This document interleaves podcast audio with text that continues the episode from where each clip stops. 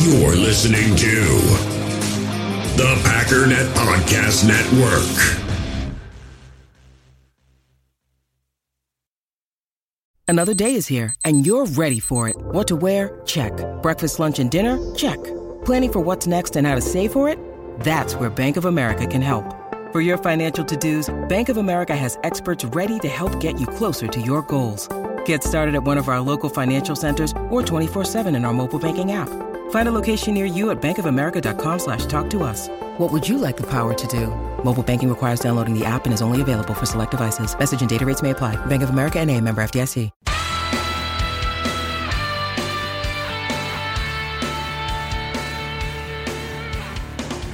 Ladies and gentlemen, welcome once again to the Packernet Podcast. I am your host and resident panelist, as always, Ryan Schlip. Check us out online, packernet.com. Find me on Twitter, pack underscore daddy. Well, once again, we're gonna we're probably gonna end up being all over the map here. Um, again, I don't want every day to turn into just a drama fest, but as things occur, we'll talk about it. Um, and whether or not it's just a real quick drive by, hey, here's my thoughts, and uh, moving on to the news and notes, or a full blown one hour scream fest, I never know going into it. But um, I do have a couple things I wanted to discuss. However, just on the off chance that things do get a little carried away, um, I don't think they will, but that means nothing. What I think is about to happen has no bearing on what's actually going to happen. I do want to start with just some of the more general news and notes. I completely forgot to mention yesterday, although it's not, I don't know, maybe all that interesting because I don't have too much to comment on. The, uh, f- not the 49ers, the Bears and the Minnesota Vikings have hired um, new GMs. The Minnesota Vikings have decided to go with Kwesi Adofo-Mensah relatively young man at the age of 40 years old. He was uh, starting off as an executive manager of football research and development for the San Francisco 49ers in 2013 through 2016. He was then promoted to director of football research and development from 2017 to 2019. The Cleveland Browns hired him for vice president of football operations 2020 to 2021, and then GM. I tell you what, man, um, that's a pretty rapid ascent. It really is. To start in 2013 as a you know R and D guy, to um, you know then be promoted from within after three years, which you know I, maybe that's a normal period of time. Doesn't sound like it's a, a major jump up to director of football research and development, but um, to then become a vice president over for the Cleveland Browns, and then after just basically a well two years, 2020 and 2021, the Vikings hire you as the GM. I mean that's it doesn't tell us anything, and that's that's the main theme that I'm going to be going with as far as Vikings and uh, Bears GM and all that stuff. We won't know anything. Very similar to um, head coach, also in terms of you know you can be the best offensive or defensive coordinator in the world. It really doesn't tell me much about your ability to be a head coach. We've learned that many many times. Um, it's a different job, and so we'll have to see. But I, I can tell you that uh, Kwesi Adofo-Mensah has rocketed to the top. Um, again, just, just that last couple years. In 2019, he's director of football research for the 49ers. In 2020, he's made vice president of football operations for Cleveland. Two years later, he's the general manager of the Vikings. That's crazy. I mean, if you look at um, Brian Gutekunst, he, he started as a scout in 1998. He was then a scout for the Packers from 1998 to 2011. That's like 13 years of being a scout just in Green Bay, on top of being a scout for the Kansas City Chiefs. Then, after all that time, he gets to be director of college scouting. That was 12, 13, 14, 15. That's four years. Then he's 2016 and 17 as director of player personnel before 2018 becoming the general manager. So it, it did kind of compress at the end there, but it was still many more years, and it was an internal hire. Um, the other interesting thing with Kwesi is that his reputation went so far outside the building that the Cleveland Browns felt good after just a couple years of hiring him as VP, and then Minnesota after just two years as a GM. Um, if you look at uh, Ted Thompson, he was um, starting off as far as his executive career, assistant director of pro personnel in 1992.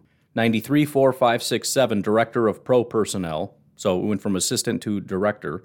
Then 97, 98, and 99, he was uh, director of player personnel. So he was on the pro and player side. Then he went to the Seattle Seahawks to become the vice president of football operations 2000, 2001, 2002, 2003, 2004. Then he comes back to be the general manager of the Green Bay Packers in 2005. So he started in 1992, and in 2005, he's the GM. So again, pretty rapid ascent. I mean, the guy's reputation is clearly pretty impressive. Now, I can't speak to much. My only instinct would be, well, let's take a look at what um, the Cleveland Browns were able to do the last couple years um, and use that as a metric. The problem is that doesn't necessarily tell me very much. I mean, it can. He's obviously um, partially responsible, and if he ends up getting the job, then you would assume that he's largely responsible. Um, but the problem with that is, can you judge Brian Gutekunst based on Ted Thompson's last couple of years of drafting? No. I've already told you when we go over to the, the Chicago Bears, um, the Bears are hiring Chiefs Assistant Director of Player Personnel Ryan Poles as their next general manager. I've already told you I haven't been impressed with the Chiefs drafts the last couple years, right? They had unbelievable, basically from, geez, I don't know, 2009 all the way through, and, and Ryan Poles was there during that time. Um, starting in 2009, basically all through that period, at the very least, their first and or second round picks have been very impressive. But the last three or four years, not so much. It's when it's the first time you look at it and go, yeah, not not great. Not all bad, but not. There seems to be a bit of a drop off. But I can't put that all on um, Poles. Just like I can't put the last couple years of Ted Thompson's drafts on Brian Gutekunst. Their their records kind of stand alone um, their philosophies and and how that pairs with the teams, whether it be Ryan Poles with the Chicago Bears or Kwesi with the Minnesota Vikings. There is a certain vision, and then that there's how that vision correlates to what the Vikings want to do. You know, I mean, it's you know, when Kwesi comes into Minnesota, it's not just a matter of how good of a drafter are you, although that's maybe the biggest factor. And I don't know how they even assess that necessarily. But it's also what is what you know. Okay, so I give you this job. What is your plan? What do you see for us? So he had to have come up with a vision prior to going there. Tell me about my team. What's what's what are we doing wrong over here? What are we doing right? What what what what would you do here? And after giving that plan, the you know the Wilfs heard it and said that's that's pretty much exactly correct. That's that's brilliant. That's what I would do. That's yes, let's do that, please. And then you know the secondary piece is I think this is the person that can execute it. So it's the right plan and the right guy to execute that plan. But again, I can't really give any insights, and I'm not even going to bother going through the draft histories of the Browns and the Chiefs because that's a completely different issue. It really doesn't mean anything. It's very similar to coaching hires when you start looking at wins and losses of their teams or even the, the quality of their offenses and defenses as offensive and defensive coordinators. It's just a waste of time. I did that song and dance with Matt LaFleur, and I said, I don't know, Titans got worse. I'm kind of scared about this guy. And he came in and he was great. Same with our defensive coordinator. Remember, everybody freaked out because his record was so bad everywhere he went. And then he came over here and suddenly our defense got real good. Remember that? That was weird, right? Suddenly Preston just exploded. Suddenly we had an inside linebacker that can play. Suddenly our corners look really good, including Rasul Douglas, who's never really looked good at stuff. Remember how Kenny Clark had his best year basically since, um, you know, Dom Capers was here?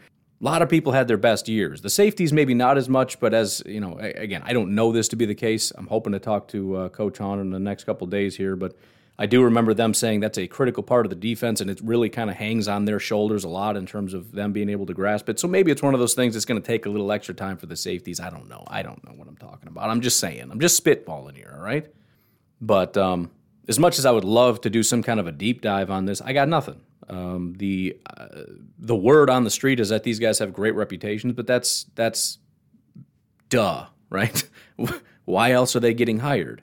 If they had bad rep, I mean, everybody's got some kind of a reputation, and if these guys are getting snapped up real fast, then you got to assume that it's a pretty good reputation. By the way, Ryan Poles, um, he got he kind of started off. He's been a uh, Chiefs guy. I said since 2009, and that was pretty good. Not guess, but I remembered properly. But um, it's also worth noting that he also played for the Chicago Bears. It was uh, really not very extensive. He was a uh, practice squad member in 2008, and that was basically the extent of his NFL playing career. But he does have a little bit of history in Chicago. Um, basically spent a year as a graduate assistant at Boston College and then goes to the Kansas City Chiefs as a scouting assistant. So it's one of those things where his playing career didn't really take off, but he still loved football. He wanted to get involved. He worked as hard as he could to to figure out how to get back into the NFL in some capacity. The Kansas City Chiefs gave him a shot as a scouting assistant, and then uh, in 2010 he was promoted to college scouting coordinator. So obviously he must have done a pretty good job. They gave him a boost immediately. Did that from 2010 to 2015.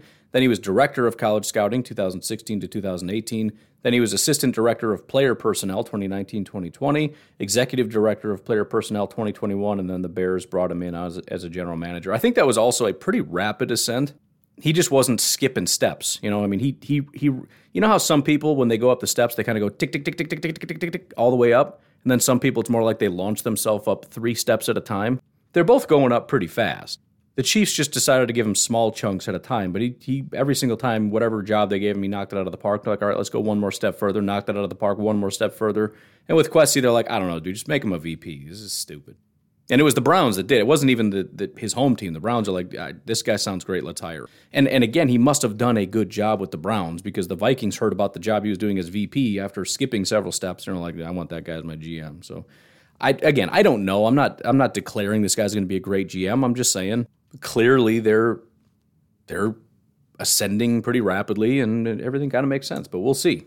One thing that I would say is we probably should give them a, a one year grace period. Um, I've mentioned how Brian Gutekunst's worst year of drafting was probably his first year, although 2020 threw some cast some doubt on that theory. But the point is, when when you're hired in January and you have to assemble a whole new team, and then with that team you have to, you know, while everybody else's staff has been scouting and doing all this work, I mean, Brian Gutekunst's staff has been doing this all year they they've been out on the field and doing all this stuff. Um, Ryan Poles and uh, Mr. Kwesi Adofo-Mensah, um, they're going to have to do things on the fly, and then come the draft and free agency. I mean, th- there's a lot of work that has to be done that's very compressed, and they don't have the experience and everything else. So the first year might be a little shaky, but we'll see how it goes. I don't know. I don't know what else to say other than than that. I wish I could sit here and just start throwing shade at how stupid the pick was, but I, I have no idea.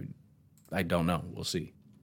Um, in further news, a lot of people have been reaching out asking about David Bakhtiari, asking me the, the very simple question Are you concerned that maybe his career is over? Are you concerned that this is more extensive than it sounds, that this is going to be a recurring issue, et cetera, et cetera? Should we maybe just give him an injury settlement and, and tell him to hit the, hit the road? I, you know, fortunately, uh, Mr. Aaron Nagler did a sit down interview with David Bakhtiari, and it gave us a little bit of insight. Uh, I want to go through it. It doesn't necessarily answer any of those questions. I mean, it, it, it does, but it doesn't. Um, but it's uh, as close to, I mean, as, as, answers as you can get, I guess. In summary, if I were to summarize this, because there's a lot of questions and a lot of answers, but it all kind of just comes back to it, it's all kind of just the same thing. Um, basically, he didn't just tear his ACL. He said there was additional damage. There was meniscus damage and uh, some other things. And so they went and did surgery. And um, he said he was continuing to have issues. And they went back in, went to another doctor, looked at things, took some scans, and found a bunch of issues which is not great when uh, you get surgery and then they're like, oh yeah, there's a scar here which is causing problems, and there's this here which is causing problems, and this is so they started shaving this off and cutting this back and doing this, and he said he pretty much immediately felt better in terms of like a lot of the pain and discomfort and all that stuff was gone. The problem is his knee consistently filled with fluid. Now, according to him, this is normal for you know bigger guys and offensive tackles and all that. Brian Bulaga and all these guys, they all carry fluid in their knees, but um, he said generally it's in the 20 to 30 range. I don't know what that means. Uh, CCs, I guess. Yeah, it says CCs right there. He says Brian Bulaga was in the 20 to 30 range. Um, that was kind of a normal thing for him. He had had some issues. He was trying to practice, but there was a lot of discomfort. It was so much swelling to the point where he couldn't even bend his knee. He kept draining it, and then he drained it one week, and there were 96 cc's of fluid in his knee. This was actually prior to the 96 thing, but still, the, the, the recurring issue with fluid in the knee was still an issue. And ultimately, what it sounds like is it just was not really healing. It was. It's not even that it wasn't healing. It's just that the fluid would not stop. He was saying that he, he didn't necessarily feel bad. It's just that it keeps swelling and it keeps limiting him, and he's not able to do stuff. And it's like he, if we could just get the fluid to stop going in my knee, I'd be fine. But it just will not stop. And I'm I'm not a doctor, and this doesn't really come up in this um, article here, but my understanding of fluid getting in the knee is it's your body's way of protecting your knee because there's issues there. Um, which doesn't sound great to me, right? Your your your your body is telling you that your knee is damaged and you're hurting your knee, and we need to pump a bunch of fluid in it to protect it. Um, anyways, kind of fast forwarding a little bit here. Uh, the question from Aaron is Do you arrive at the point where you decide you just have to live with it and get back on the field? He says, Well, about three weeks later, I don't want to get too specific, but I had another intervention because I didn't like how my knee was responding, and I'd done other things uh, in the past that make it respond better, so I went and did that. That's when I had a huge uptick in my knee. I feel good. I don't feel like myself, but I feel good. So the week of Detroit, I'm feeling good. I'd gotten back to the 33 cc's of fluid. That 20 to 30 is your money zone. I'm probably sitting at 50 to 60 cc's. I got a lot of things uh, going on with my body to help with the inflammation. Aaron says, I presume the coaching staff wants to see you in game prior to the playoffs. He says, I mean, I'm hearing mumblings around the building of people wanting to see me in the game. I can tell coaches want to get me out there. I'm like, you guys really want to see me in the game? I get it. If you feel uncomfortable with me in the playoff game, sure, I get it. I'm just trying to make sure my knee feels good as possible. In other words, I'm not so sure about it, but if you want me in, let's do it. Four or five days after the Detroit game, we end up pulling 88 cc's out. I'm like, this is an effing nightmare th- this thing won't end. Next question You have to be at your wits' end at this point, having worked so hard all year. The playoffs are here, and you're basically nowhere near to moving past this fluid issue. His first sentence says, I just need to turn the car off and let it sit. So this is this is my summary, and maybe I'm wrong, but this is this is kind of where I'm at, and it's a little bit frustrating. And I get that there's some physical therapy that's necessary, but it seems relatively obvious to me since one week one, David Bakhtiari has been doing all these drills, right? And he even said that it's the reason that I was doing all these drills week one, although I had no real possibility of coming back, is because there was after surgery and everything else, there's no like structural damage. I mean, it's basically healed, right? It's the knee is fine, but there's also other issues in terms of pain, in terms of mobility, in terms of all this fluid and everything else, which is preventing me from getting out there. But it's not that I need to wear a brace or anything because there's structural issues or concerns it sounds relatively obvious to me that the need needed to rest. That's literally what he's saying here. The, the point is, I just need time to let it just sit. I need to sit on the couch, put my leg up, and let it just heal. And the fact is, he just would not do that, whether it because the coaches kept asking him to or whatever the case may be. He kept doing all this training, he kept doing all this stuff, and the fluid kept building and building and building. And so then they would drain it, which doesn't solve the problem. The body's still saying, nope, we need that fluid. It's just going to replace it. As long as it's, it's you know, it's tender and and um, you know according to the body not fully healed and you're out there doing NFL drills on a really giant body by the way your body's going to respond by saying dude what do you do? Like we got to let's throw some protection in there again. Where did all the fluid go? I don't know. It keeps disappearing. Put more in there. I mean it's it's it's not fixing it by draining it. It's just making it so that you're more comfortable but it's not addressing the issue. And he just said at the very end here what the issue is. It just needs to rest, but they didn't allow it to rest all season. So if they maybe just allowed it to rest instead of letting him do all this training, and maybe that's again required for his physical therapy. I don't know, but that's the reason he couldn't go. And and you have further evidence of that by the fact that they decided to let him play against Detroit, and what happened? He went right back to to to the low point of 88 cc's. His body freaked out. It was like, "What are you doing?" it pumped him so much full of fluid. They're like, we, we need to just completely surround this knee. We need to make sure he can't even move his knee. His body is telling him his knee is not okay. And they keep going through all the training. They keep doing all this stuff. They keep, you know, putting him in games and all that. It's not going to heal. Now, the longer term question of, well, is it ever going to be okay? He goes on to say, oh, yeah, yeah, I think I'll be fine, but don't know. Do you have any concerns with the knee long term going forward? He says, no. The hurdle you want to get over is having full recovery from an ACL. I know my ACL is good, my meniscus is good. They cut out like 10 to 15% of it. I just need, uh, I just, it's just my knee needs rest. Structurally, it's good. Just need to take some time off. Well, hopefully, I, you know, I mean, that's that's what you're being told. The point is, it just continues to be a problem, and and again, it's frustrating because the the operating theory, which makes sense, is it just needs time to fully heal itself so that it stops freaking out and pumping fluid into my knee. And if I can do that, then we'll be fine. I wish you'd been doing that the whole time. I wish we had just said, you know, you're not doing any training. Go put your your your knee up. And any kind of, you know, physical therapy is going to be very low impact, you know, pool type stuff. Not out on the field doing all these freaking drills, and we're over here applauding like, yeah, he's looking great. Yeah, he's ruining his knee. He's he's damaging his knee that all these cool videos of him doing all these exercises out on the field is what's going to prevent him from having any impact for us in the playoffs. So I'm fine with that that theory, that operating theory of he just needs to take this offseason to not be on his knee, and I hope he does it. You know, I hope he's not out there just living it up, playing beach volleyball and stuff. Um, not doubting him. I'm just I'm just saying. I mean, he, that's that's what he needs to do, and, I, it kind of sucks too because the off season is a decent time. Um, granted, he spends a good period of his time slamming beers and stuff, so I, I don't have to be too worried. It's not like Rashan Gary or anything where he's, you know, large part of his success is the fact that he is a psychopath when it comes to training. I think Bakhtiari's got it from a pretty mental standpoint. As long as his body doesn't completely deteriorate, he comes back at 375 pounds or whatever. But um, again, it doesn't.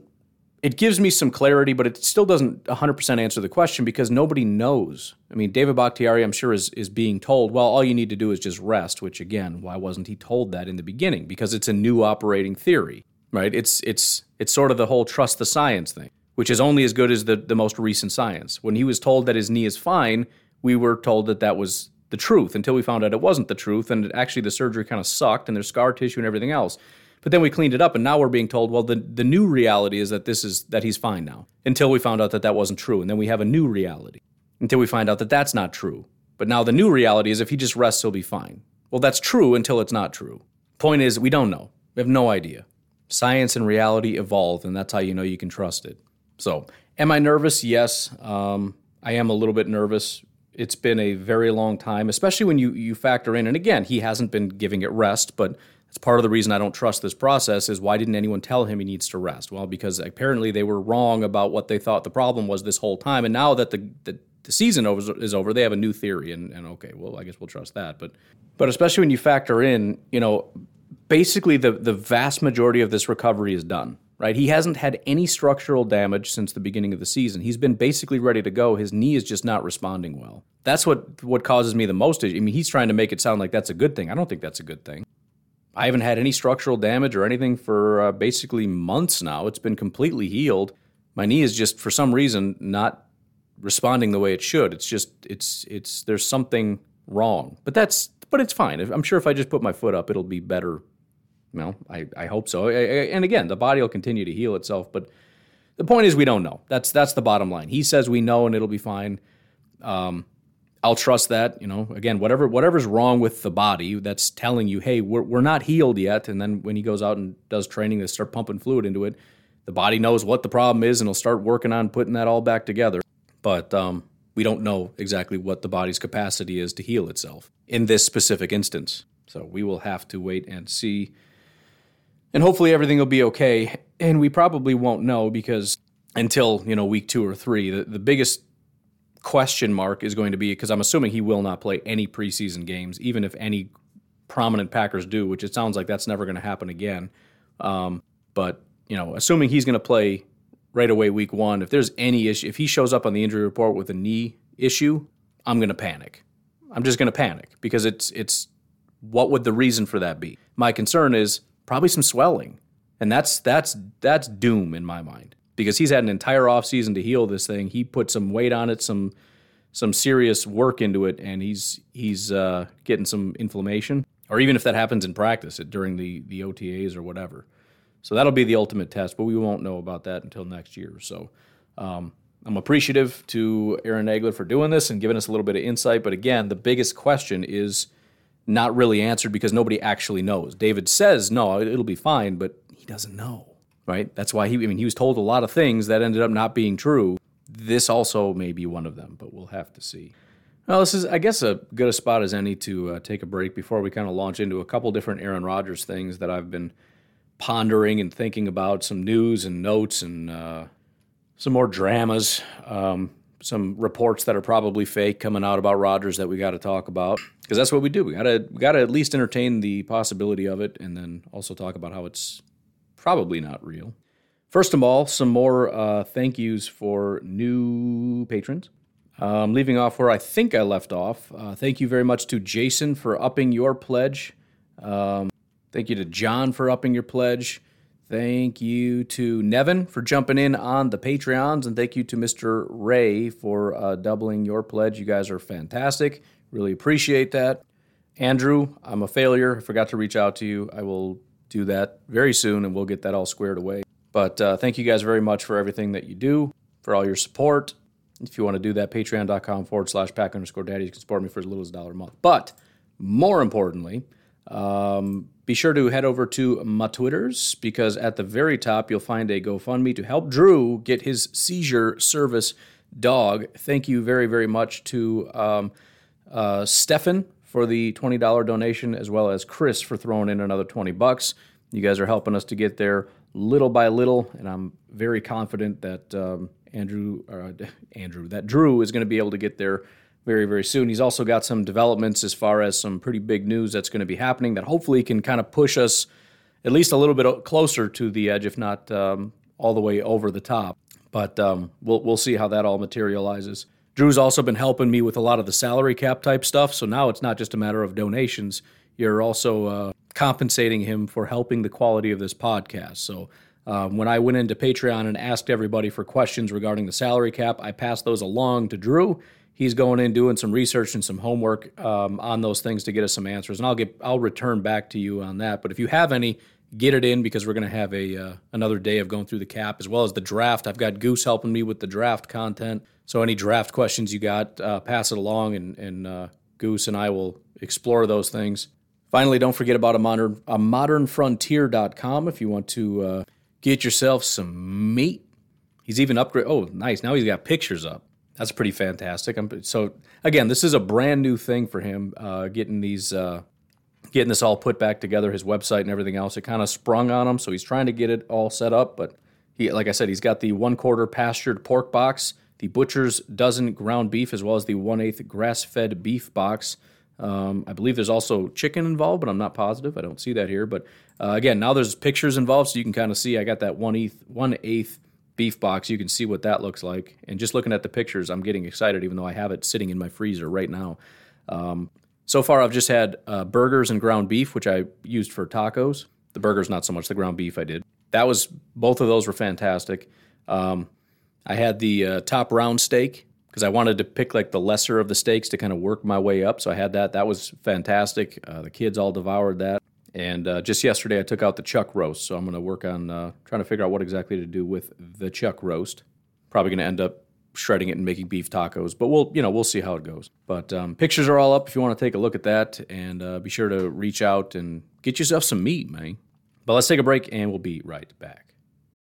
In the hobby, it's not easy being a fan of ripping packs or repacks. We get all hyped up thinking we're going to get some high value Jordan Love card, but with zero transparency on available cards and hit rates, it's all just a shot in the dark. Until now, introducing slab packs from arenaclub.com, the only repack that provides real value, a complete view on all possible cards, and clear hit rates for each one. Now, when I buy slab packs on Arena Club, it finally feels like I know what I'm getting. And honestly, the best thing for me and my son is the fact that we're kind of novices into this. When I walk into a card shop with my son and a card says it costs $40, kind of just taking his word for it that that's a good value. So I appreciate the transparency on grading, as well as just getting excited about seeing what you could potentially get. Right now, you can get 10% off your first purchase by going to arenaclub.com slash packdaddy. Wow, that's crazy offer. 10% off a $400 slab pack. That's 40 bucks right there. Anyways, that's arenaclub.com slash packdaddy for 10% off your first purchase. We all have smartphones, and we all know they're pretty amazing, but they also can be amazingly distracting, especially when we're around other people. So, US Cellular wants us to reset our relationship with our phones by putting down our phones for five. That's right, a company that sells phones wants us to put down our phones. And to see what we find, learn more at uscellular.com forward slash built for us. When you need mealtime inspiration, it's worth shopping Kroger, where you'll find over 30,000 mouthwatering choices that excite your inner foodie. And no matter what tasty choice you make, you'll enjoy our everyday low prices, plus extra ways to save, like digital coupons worth over $600 each week. You can also save up to $1 off per gallon at the pump with fuel points. More savings and more inspiring flavors make shopping Kroger worth it every time. Kroger, fresh for everyone. Fuel restrictions apply. All right, so let's start off um, in this sort of trio of uh, Rodgers drama here. Uh, Pro Football Network has uh, put out an article via Tony Pauline. I like Tony Pauline, but it, well, all right, let's just let's just look at the report here. If Aaron Rodgers leaves Green Bay, will Davante Adams and Marquez Valdes-Scantling follow? Um, the tweet, by the way, says as follows: Sources tell Tony Pauline that Aaron Rodgers has told people in confidence that wherever he ends up, he wants receiver Davante Adams and MVS by his side.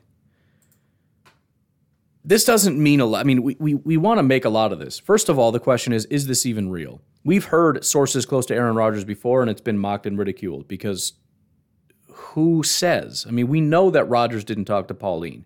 We know Davante and MVS didn't talk to Pauline. So who is providing this information that we can trust? I think at this point we should know that um, these are not really trustworthy things. E- even if we're assuming that somebody is talking, we're to the point now where we also need to acknowledge that somebody is out there just trolling the media, just saying random stuff. Beyond that, though, what exactly does this even mean? Let's delve into the article and then kind of think it through. But I mean, it, it, it doesn't really give you a lot of. In other words, what would somebody have to be told to be able to write that article or that headline? Anyways, the, the article says a couple different things. Here's the first one The Packers' locker room was filled with anger as well as disappointment after the 49ers game. Anger, as players felt there was enough talent on the depth chart to take the team to the Super Bowl, and the necessary adjustments were not made against the 49ers. So, in other words, according to Tony Pauline, the players are mad at Matt LaFleur for not making adjustments.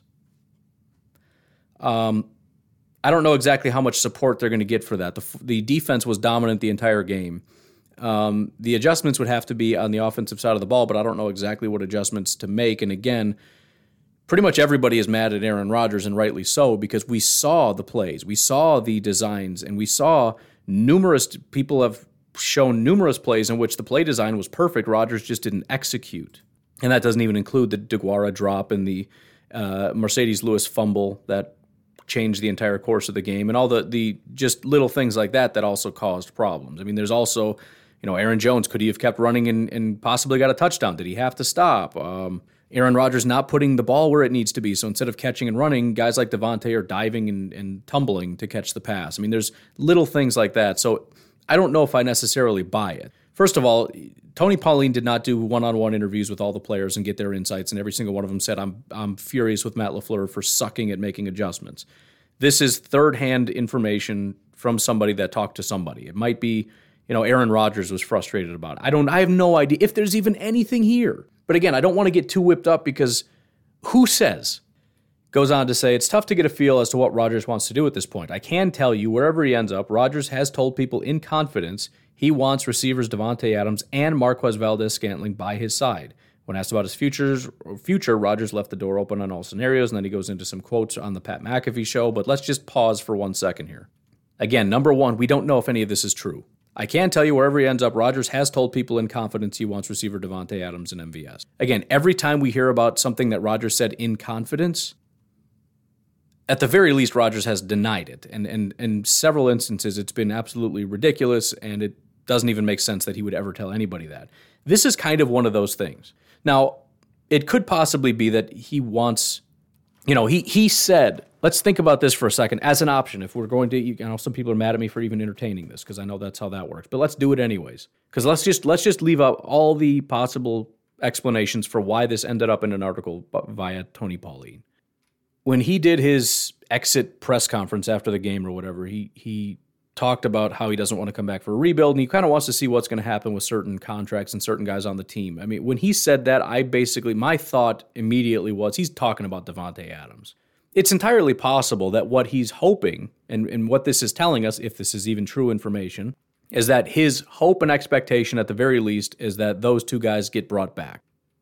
Again, I find that a little bit hard to believe considering he understands that some people have to be gutted. He also understands the horrific financial situation we're in and the fact that basically every wide receiver is up for contract, for him to say, I will not come back. In other words, I don't care what you do with Za'Darius. I don't care what you do with Preston. I don't care what you do with Amos. I don't care what you do with any of these guys, but I want MVS back. Uh, I don't know. I don't know about all that. I mean, especially when you're also talking about offensive linemen, right? I don't care about Billy Turner. I don't care about Lucas Patrick. I just want MVS. Now, I, again, I, I don't doubt that he's he's basically saying I'm not coming back without Davante. But when when you throw MVS in there, it's almost like one of those things that's sort of a red flag. That's like, you know what? I think that's fake. I think that's fake. Now, again, if you ask Rodgers, what's he going to say? Oh yeah, I definitely would hope to be with Davante and MVS. They've contributed. Da, da, da, but to go so far as to say that I'm not coming back without MVS, and then to even take this to its further logical conclusion, or at least what they're trying to imply, that if and when he leaves, he intends to bring two wide receivers with him. It, it doesn't make any sense. So what are you going to do? The Packers are going to be like, "Hey, Rodgers, it's not going to work out." But uh, then they're going to go to Davante, and Davante's like, "Nope, I'm going with Rodgers. We're a package deal." And then they're like, "Oh, that sucks." MVS, hey, we got to work something out, man. Davante's leaving. We need you. You're going to be our number one. This is going to be a great. Nope, sorry. I'm going with Rodgers. This is this is like a weird thing that's not going to happen. Like Rodgers is like, I'm leaving and I want you guys with me. And again, it's it's one of those things like, do we actually think Rodgers had this conversation with these guys? Or or is planning on having these conversations with these guys? He's supposedly out contemplating what he wants to do in, in relative solitude. I'm sure he he hasn't even made up his mind yet as far as what he wants to do. But the one thing he knows is wherever he goes, those two guys are coming with me. And he told one of his buddies that. And then his buddy ran off and told Tony Pauline, guess what? When he leaves, he's taking these guys with him. You know, when, when you just talk through these things, they don't make a lot of sense. And so it's either, and again, I'm not saying what Tony Pauline is saying is fake, but there's there's a lot of information out there about Aaron Rodgers that has been completely fake. And somebody's spreading it. Somebody's having a blast that apparently everybody acknowledges as a source and everything else. And they're just having a blast saying silly stuff. But yet the media keeps reporting it and we all just keep laughing. And then the new one comes out. And, and again, it just, what are we talking about here? So I, I don't buy any of this. It, to, to when you get to the point where it, it gets to be a theory that could possibly make sense, it's also a theory that doesn't really tell us a lot. Again, like he would hope that MVS and Davante are there when he gets back. Those are the two guys that he's really hoping would be back. If, that, if that's really all we're talking about, that also doesn't mean anything. Anyways, it does go on to quote some of the stuff he said in the Pat McAfee show, so it's worth mentioning it. Um, quote, everything is on the table. It goes on to say there are things that seem more plausible or more likely, which I won't necessarily get into. The most important thing is, first, the commitment to playing and to go into the offseason and training and all that stuff and then after that, it's conversations with my agent and Brian, and then looking at the desires of the team and kind of a mindset moving forward, and then making decisions from there. So if I'm reading the tea leaves here, because he's he's trying to not say things, but sometimes you kind of give hints as to what you're talking about incidentally. Um, he says there's a, a, few things that seem more plaus- plausible or more likely, which I won't necessarily get into. He then later goes on to say, and then from there we got to see what the team's desires are. So again, maybe I'm making this up, but it sounds like he was talking about himself when he's talking about certain things that are more likely. Because he transitions from that into talking to the staff and then finding out what the team wants to do. It wouldn't make a lot of sense to say there's certain things that are more plausible. Like it's it's more likely to me that the Packers want to move on. But anyways, once we get that figured out, then I got to go find out what the team wants to do. That doesn't make any sense because you just addressed that.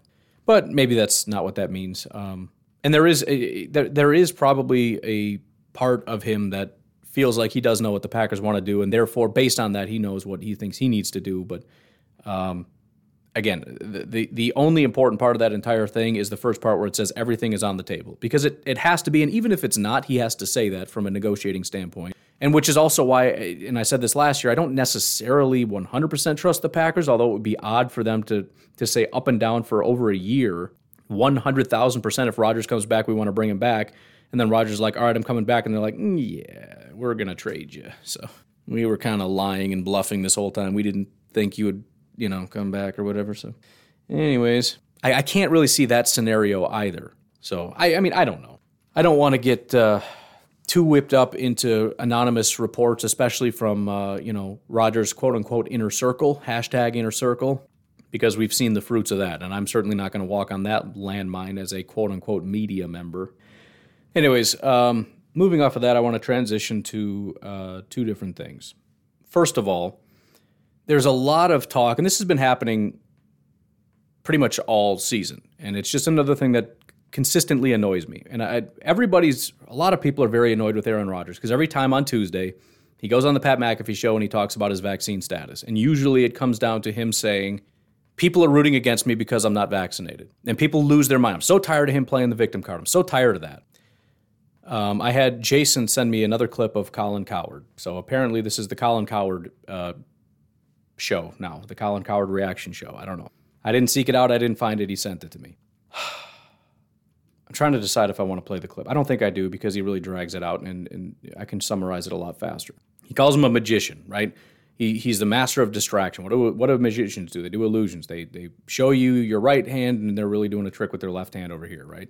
And so the, the big magic trick that he's doing is rather than taking blame for the loss, he comes on Pat McAfee's show and he's like, everyone's just rooting against us because I'm not vaccinated. Um, that was taken entirely out of context. I didn't watch the full Pat McAfee thing, but I did see that segment of it. He was directly asked that question. And I, I complain about this all the time with the media in general they basically ask questions so that they can get an answer so that they can write an article about it. For example, this is a bad example, but I just I just need something to give you an example of what I'm talking about. Aaron, what did you think of Davante's performance in this game? Aaron's like, I think Davante had a great game. So then they write an article. Aaron Rodgers credits Davante Adams with having a great game or with winning the game or whatever. The point is, the article is basically written. I just need some some clips from you. I just need a couple quotes so that I can put that in my article. That's basically already half written. They know what they're going to say, but then they pretend as though, or they, they make it seem as though it was unsolicited content, right? They make it sound as though Aaron Rodgers just went to the podium and was like, dude, Davante, let, before we get started, let me just talk about Davante for a minute. Or, or maybe even a better example would be if, if they asked about an upcoming opponent. What are your thoughts on, um, on Justin Fields coming up next week? And Matt LaFleur says, you know, uh, Justin Fields is a great player and uh, he's showing some progress. And he's he does his coach speak thing because Matt LaFleur will never put anybody down. He always praises no matter who you ask. But then you write an article saying Matt LaFleur says Justin Fields is a great football player. It's taken out of context because the proper context is I asked him what he thought and he said he's good. If you just hear that, you kind of intuitively understand he's what is what is he supposed to say? I think he's freaking sucks. He's garbage. We're gonna just destroy this kid. He doesn't stand a chance. He's going to throw four picks. We're going to sack him a bunch because the offensive line is trash. The Bears are trash. Screw that team. I mean, he could, but he won't. He'll never do that. He always just does what most coaches do. They're a great football player. Bill Belichick, doesn't matter who it is. The coaches are going to, you ask him about another player, oh, he's a good player. He's a, you know, I don't know. He's a, you know, want me to say, he's a good player and, uh, you know, he's uh, making strides and, you know, and stuff like that. And so when you have Colin Cowherd out here taking a quote from Aaron Rodgers talking about how some people were rooting against me because of my vaccine status, he's making it seem as though he went on TV and said, "Let me say, I got to tell you something here, Pat, before we get started.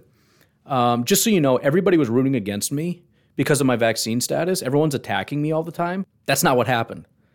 Pat McAfee directly asked him, Do you think some people are rooting against you because of your vaccine status? He said, Yes. You know why? Because it's true. What's he going to do? Is he just going to lie and say, no, nobody cares about that? That would be a lie. And you know it's a lie. And, and the funny thing is, the people who are most angry at Aaron Rodgers for saying this stuff are the ones that know that he's 100% correct because they're the ones that are angry about Aaron Rodgers. They're the ones that can't let this go. And so, although I understand some people saying that he should stop um, worrying about it and stop talking about it, here's my issue Aaron Rodgers is reacting to the reality that some people can't let this go. One of the things that I hate on social media, and I've, I've mentioned this a couple times, one of my least favorite social media tactics is somebody will come along and say, just just another bad example. I go on Twitter and I say, um, Davante Adams is a great wide receiver. Somebody comes along and they say, Davante sucks. He's only good because of Rodgers. I respond to that in whatever, stats, doesn't matter. And then they respond to that saying, wow, sensitive? Touched a nerve, huh?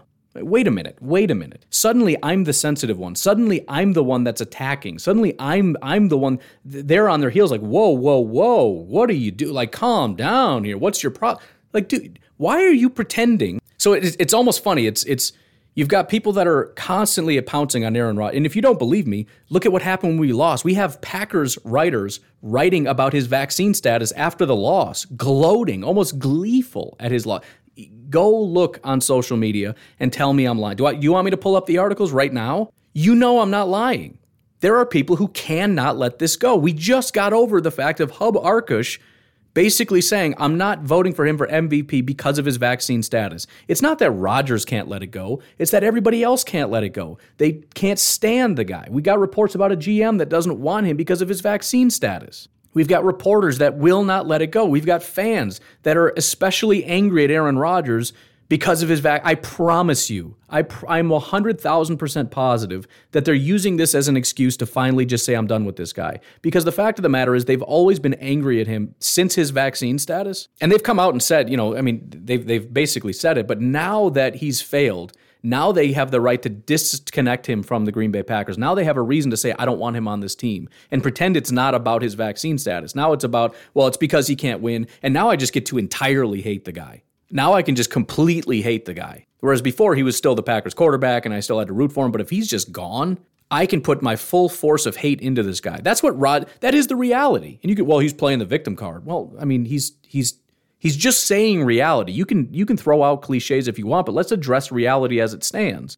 There's no question, that's not even debatable, that some people wanted to see Aaron Rodgers fail because of his status. Not just the fact that he's not vaccinated, but the fact that he's been vocal about it, the fact that he mentioned Joe Rogan, every, all these things that you've heard a thousand times because it's actually out there. It's real. So again, he didn't solicit this.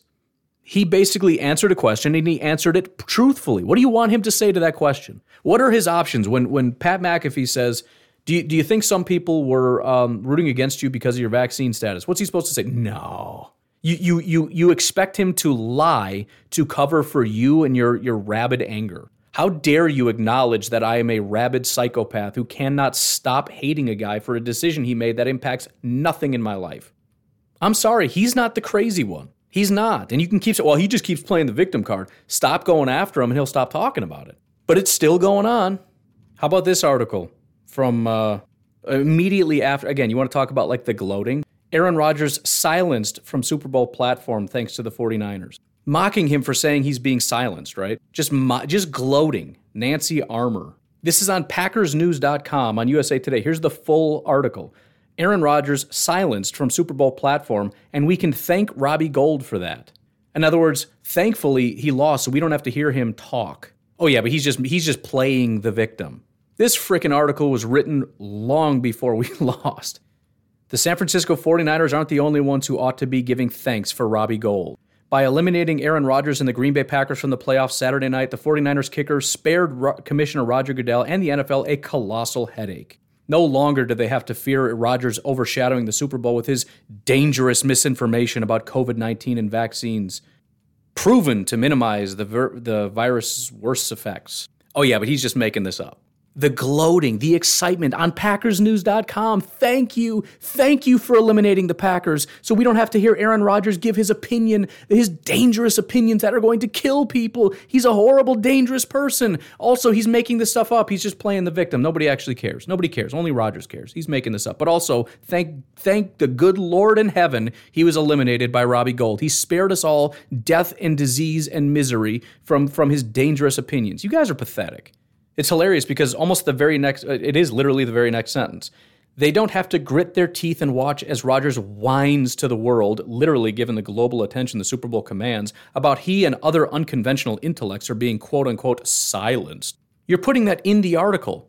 In the exact article, you're saying thank you for shutting this guy up and then also saying huh, he thinks he's being silenced. Nobody wants to silence him. As I write an article saying thank you for shutting him up so that we don't so nobody has to hear his dangerous opinions, but he's not being You guys are insane. By the way, this doesn't make any sense. This doesn't make any sense. His platform is not any less. His his biggest platform is Pat McAfee show, and he's still doing the Pat McAfee show. What do you think? He's going to take out a Super Bowl ad that telling people not to get the vaccine? Which, by the way, he's never once said don't get the vaccine. People, that's another thing. People like to take what he said and twist it to make it sound worse than it is. Because again, it's not about his dangerous information. It's about the fact that he made a decision that you don't like. He has an opinion that you don't agree with, and you're not allowed to have different opinions according to the thought police. And yes, that's what you are. And whether you want to get mad about that or not, go ahead and get mad. But you're mad that he has an opinion that you don't agree with and you don't think he should be allowed to. And he certainly shouldn't be allowed to talk about that opinion because it's not an approved opinion. That's what Aaron Rodgers has been saying, and he's been right the whole time. You're the problem. You're the angry one. You're the attacking one. You're the silencing one. You're the one who's doing all the things that Rodgers is saying, and he's just reporting it. He's just saying this is what they're doing, and then you get mad. Oh, he's whining. He's playing the victim. He did. He's just explaining reality as it is. If you don't like that reality, stop being crazy. Problem solved. But you want to be able to attack him, and then he has to keep his mouth shut about it. You want it to go away. leave the guy alone. But you can't do that, can you? By the way, he didn't come out with this information. You forced it out of him. He never solicited. He he tried to lie to you. He tried to lie to avoid all this because he doesn't want this to be a public opinion. He doesn't want this to be a big deal. He doesn't want to tell people what to do. He said, Yep, I'm immunized. You know why? Because he wanted to just let this go all completely unnoticed. You're the ones that have been dragging this out and forcing it out into the light so that you can beat him publicly. In communist China, they call it struggle sessions where you put somebody up to the front and you shame them. You tell them, you have to tell us your crimes. And then as they say it, you scream at them, and people will get up and punch them right in the face and throw things at them and spit on them. Oh, I can't believe you're comparing it to that. I'm just saying, this is the same mentality. And if you think there are nobody that would actually love to be able to do that to Rodgers, you're also out of your mind. Also hilarious, she puts in here note before anyone starts squawking about quote unquote freedom. It's so funny when these people just they get so annoyed at things like freedom. Before you start with your freedom nonsense. Okay.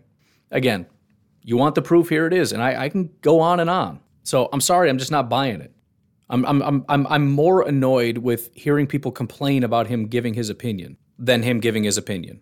Go on social media right now. If anybody gives an opinion and somebody says you shouldn't have that opinion, what happens? How dare you? How dare you? But if Rodgers does it, he shouldn't be allowed to because that's not an approved opinion. Give me a break. Here's another article. Same with PackersNews.com, this time from Kendra Meinert.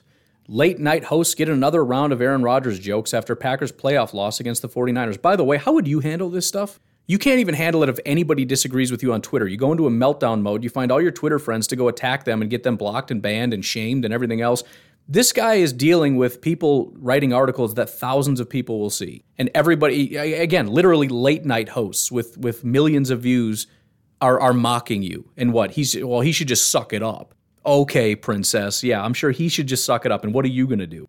Late night talk show hosts picked up where Twitter left off when it came to throwing punches at Aaron Rodgers after the Green Bay Packers season ending loss to the San Francisco 49ers in the NFC division game Saturday at Lambeau Field. On Monday night, the quarterback found himself once again the target of jokes after a year in which he misled the public on his vaccine status, touted unproven treatments for COVID 19, and in an ESPN interview published a day before the 49ers game, criticized President Joe Biden and his quote in uh, his fake White House set saying that this is the pandemic of the unvaccinated. Oh, I forgot about that too. He also made fun of Joe Biden. So people are really, really, really mad at him and so happy that he lost. I literally just, I'm telling you two articles back to back on one website in which that is the case. You're going to call me a liar? So again, if you don't want Rodgers to say things like people were rooting against me because of my vaccine status, you have to demonstrate that that's not true, and you can't because I just showed you that it is. And so then she goes on to talk about how people like Jimmy Fallon mocked him, which apparently isn't happening. He's just playing the victim. He's saying that these things are true and it's not. We're pretending as though everybody's just like, yeah, dude, it's fine, whatever you want to do. And he's like, oh, you hate me because of my status. And like, no, dude, you're you're free to do whatever you want. I don't care. But that's not the reality. That's not what you're doing. You're not saying, I don't really care, dude. Just go live your life. Nobody cares what you do. You're not saying that. You're not doing that. That's not the reality. It was a weekend of upsets on Saturday. Aaron Rodgers and the Green Bay Packers hosted the San Francisco 49ers and lost in Green Bay. In other words, Aaron Rodgers failed his at home test, Fallon said in his opening monologue. Nobody cares about his vaccine status. Nobody cares. Nobody's mocking him. Nobody's attacking him. Nobody's rooting against him. Everybody loves him. It's just a, he's just making this up. He's playing the victim. No, he is the victim. Whether you think he should suck it up or not, that's, that's fine, I guess. Go tell everybody on Twitter to suck it up. When one of your friends gets attacked on Twitter for having an opinion, why don't you go tell them to suck it up? Stop playing the victim. You're not going to do that because one person is your friend and one person you dislike because of their decisions. That's called hypocrisy. Ahead of his loss to the 49ers, Rodgers criticized the CDC, President Biden, and the fake White House in an interview with ESPN. Uh, what a year for Rodgers. He could be the first person named MVP and governor of Florida. But um, tss, He's making it up. Nobody's nobody's mocking him. Nobody's going after him. Nobody's he's not there, there's not national television shows where he's being made fun of him. The entire crowd is laughing and there's articles written by Packers writers mocking him and there's not Packers podcasters and Packers personalities on Twitter who are saying good get him out of here. I can't stand this freaking guy pretending that it's not his vaccine status when in reality you know it is and you know that it's the fact that he attacked the president and that makes you upset. So again, rather than being a coward and and and pretending that this isn't real and that he's just playing the victim just engage with it. Engage with the information or just be honest and say you're right. I hate him because of his stance. I hate him because he doesn't like the president. I hate him because he's not vaccinated. I hate him because he's friends with joe rogan. I hate him for all these reasons and for that reason i want him gone. Stop hiding behind oh he's just playing the victim. He's not playing anything. He's just stating reality as it is. He doesn't want, again, he doesn't want any of this. He doesn't want this to be front and center. He tried to hide it. And that's supposedly what you guys are the maddest about, but I doubt it. Because again, you guys drug it out. You're forcing it out into the open. And again, you're trying to turn this into a struggle session, but the point is, he shouldn't be fighting back. That's the problem. How dare you fight back? You stand there and take the shaming session with your head hung. Don't fight back. You're not allowed to fight back. How dare you? And so, l- listen, it's not going to stop.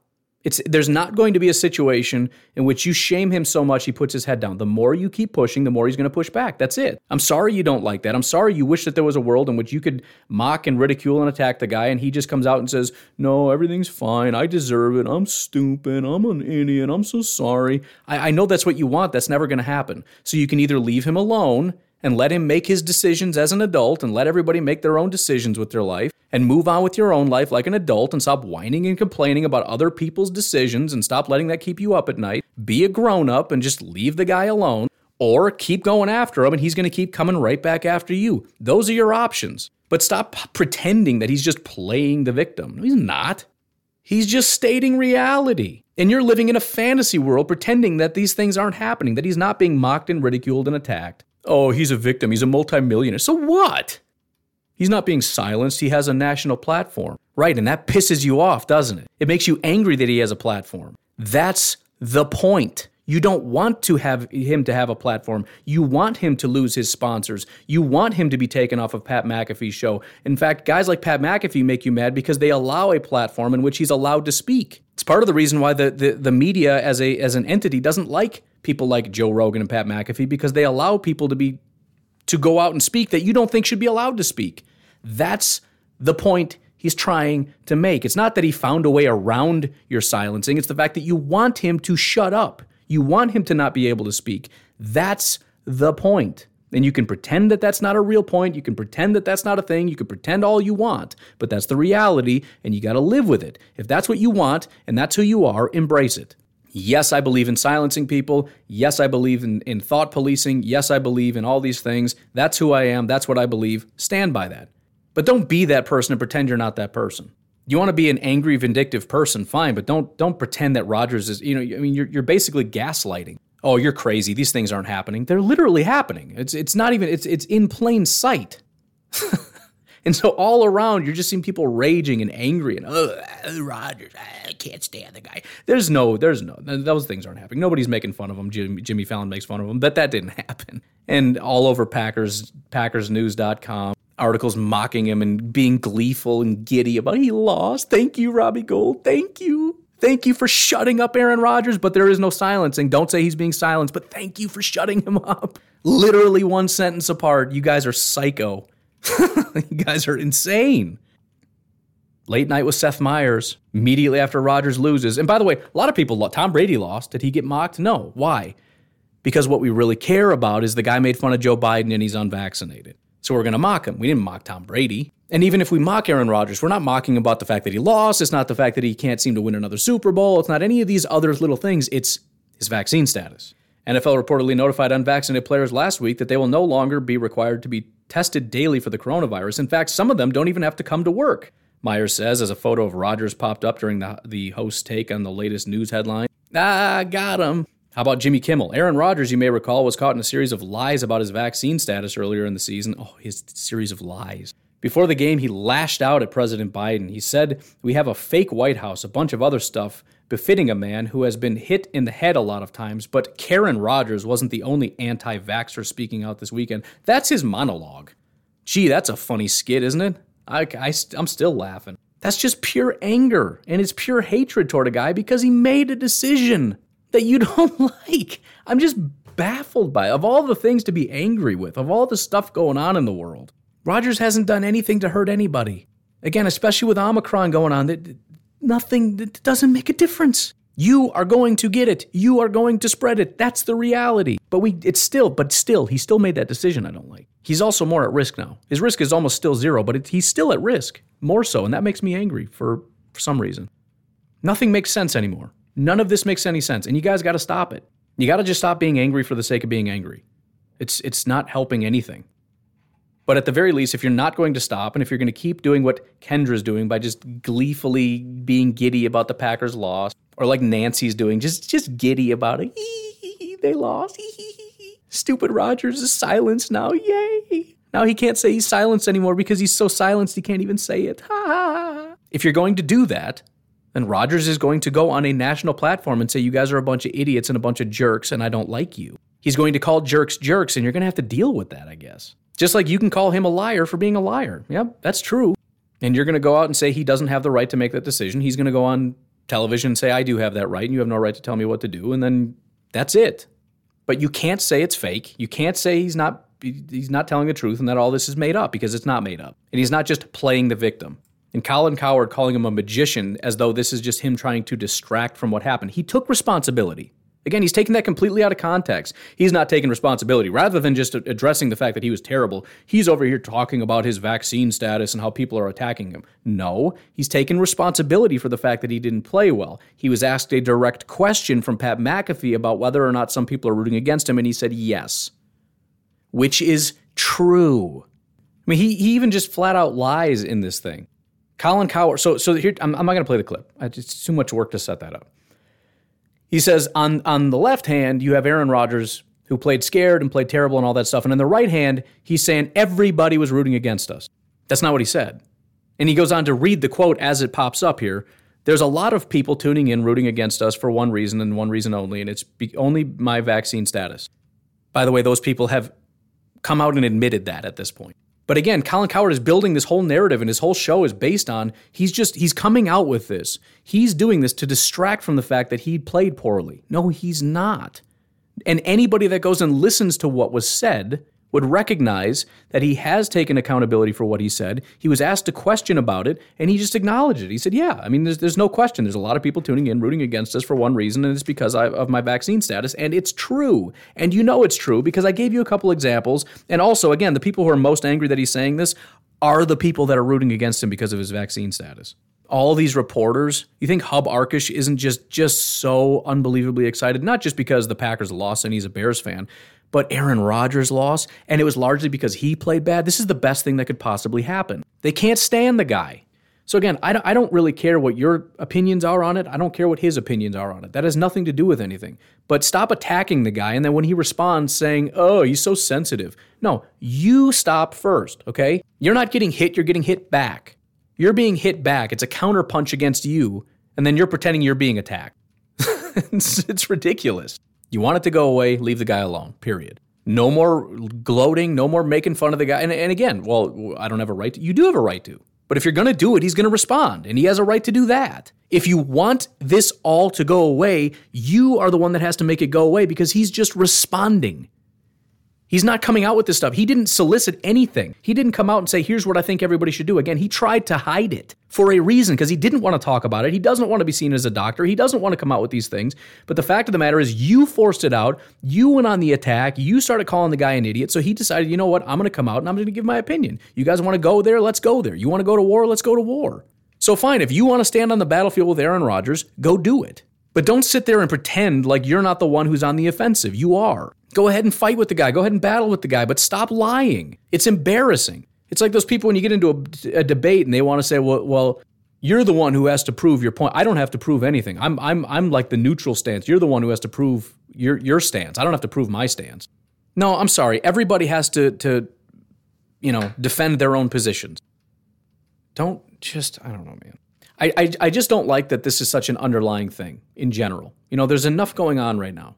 And the fact that there's this other underlying thing, it, it's it's kind of similar to to how race plays into football sometimes. You know, when there's undertones of it, whether it's people not liking somebody because of their race or somebody only liking somebody because of their race, and you know that's going on, and you try to just ignore it and you try to just move on and be like, yeah, it's maybe just an informed opinion. Maybe they genuinely just like or don't like their play, like or don't like that hire, but you know what's going on and you, you you just wish it wasn't a thing. You wish people weren't so stupid that they cared about stuff like that. But you know that that's that's the majority narrative. Right? You try to ignore the fact that it, it plays into things like that, but it's just it's hard not to because you're dealing with so many stupid people. And you're, you're trying to be rational in a sea full of people that have no interest in that. We're going to have this mini race war because we're just a bunch of idiots. And it's like, yeah, I don't know, man. I I'm just trying to look at how well the guy played, I guess. And it's the same with this. You know, we're, we're, I'm going to try to pretend that all these opinions about Aaron Rodgers are objective, but you know, underlying this, you have people that support him because of his vaccine stance, and you have people that don't support him because of his vaccine stance, and that's going to be the driving factor in in their opinion of the guy, their opinion of whether or not he should stay, which should have no bearing on whether or not he should stay. But whether I like or dislike him because of his political stance is now the main driving factor. Just like uh, whether I like or dislike somebody because of their skin color is a major dri- driving factor for many people on, on social media and in this country. And I think both of those things are pathetic and disgusting. And that's that's whether you support or detract from somebody because of their skin color or their political stance. You guys got to grow up, dude. It's it's ridiculous. It's it's just insane. I'm tired of having to constantly come back to this. But it just, again, you guys just won't leave it alone. So here we are again. And so again, I'm going to unload. And then it's like, all right, hopefully we're done with this. Hopefully we can move on. Hopefully we can just get back to football. But it's not going to end. This is not going to stop. It never stops because people just can't let stuff go. It's unbelievable to me how people can't let stuff go. This was a long time ago. He made a decision. He's not going to change his mind. What are we going to do moving forward? Uh, what, what is it going to take for you guys to just let this go? What's it going to take? He just has to leave the NFL? That's.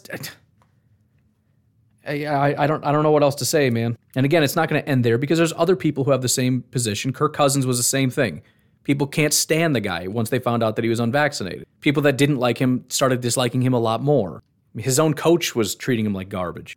Like this is this is so weird to me, man. I just I don't live in that world. I mean, I obviously have opinions, but it you you can't separate them. How can you not separate this? And again, just the, the cowardice of hiding behind it, like pretending you're just so mad at, at his performance when really you just want to lash out at a guy for opinion you don't like, but you're going to pretend that that's not it.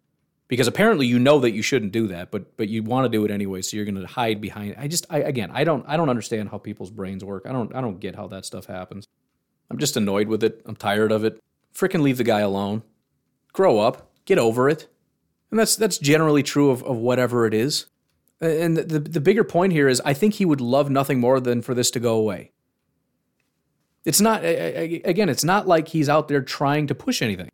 This is being pushed on him and he's responding to it, and that's it. So I don't, I don't want this to be, I'll be completely honest, I keep forgetting about it. I, I, I swear to you, I keep forgetting about it because I, am I'm, I'm engaged with what's going on with, I was engaged with the 49ers game and, and his play and all this stuff. And and then like the, the the criticism of Rodgers just reached a point where it's like, what the heck is it? Like this is taking it a little too far. And it's like, oh, that's right.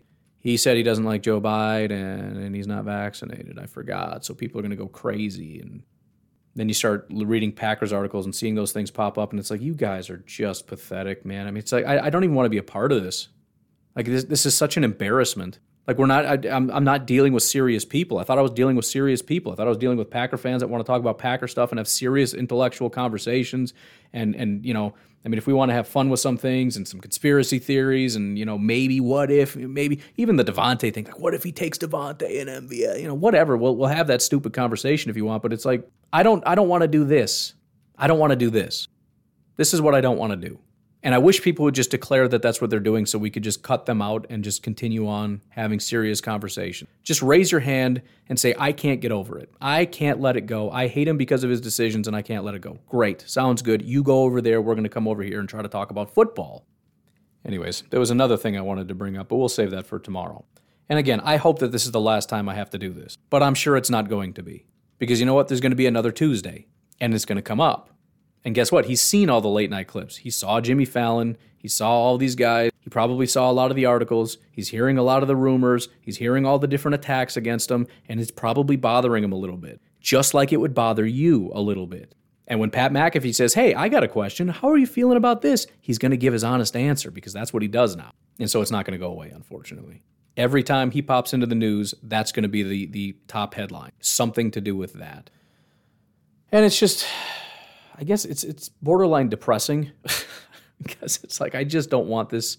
I don't want this to be a part of of of what this is, but it just is what it is. And again, like I said, I'm I'm just a fireman putting out fires, man. I just respond to what's out there, and unfortunately, this is it. This is the world you've created that I'm responding to. I don't want to talk about this. I don't want to care about this. I don't want to talk about this again and again and again, but here we are because you can't fricking let it go. Again, I'm responding to Colin Cowherd, who makes a big deal about something that he's lying about. He's distorting it to make Aaron Rodgers look bad and, and, frame this in a way in which it's not real. And a lot of people didn't hear it and they don't actually know what happened and they're taking they're allowing him to take it out of context to put Aaron Rodgers in a light that is less flattering than it should be, making him look worse than they should for no for what reason? For what reason? Why is he doing that? That's just what they do. But whatever. Is what it is, man. I'll be here. If we want to play stupid games, then I guess I'll just be responding to stupid people playing stupid games. That's just what it is hoping we can have something a little more serious, something a little more interesting coming up. It's funny, I, I, I get scolded for talking about the draft because we don't even know anything about that yet. But you guys can have this conversation and it's not stupid. Come on. At least I want to talk about football. At least I want to talk about our team. I mean, do we have to do this in the draft now? But by the way, we do do this. I mean, uh, the Bosa's are still hated because apparently they were Trump supporters. But I mean, do, is that what we have to do? We have to vet who they voted for before we uh, before we draft them. He's a great prospect, but I tell you what, he holds some some views that I don't agree with. So hopefully he never gets drafted and goes to prison.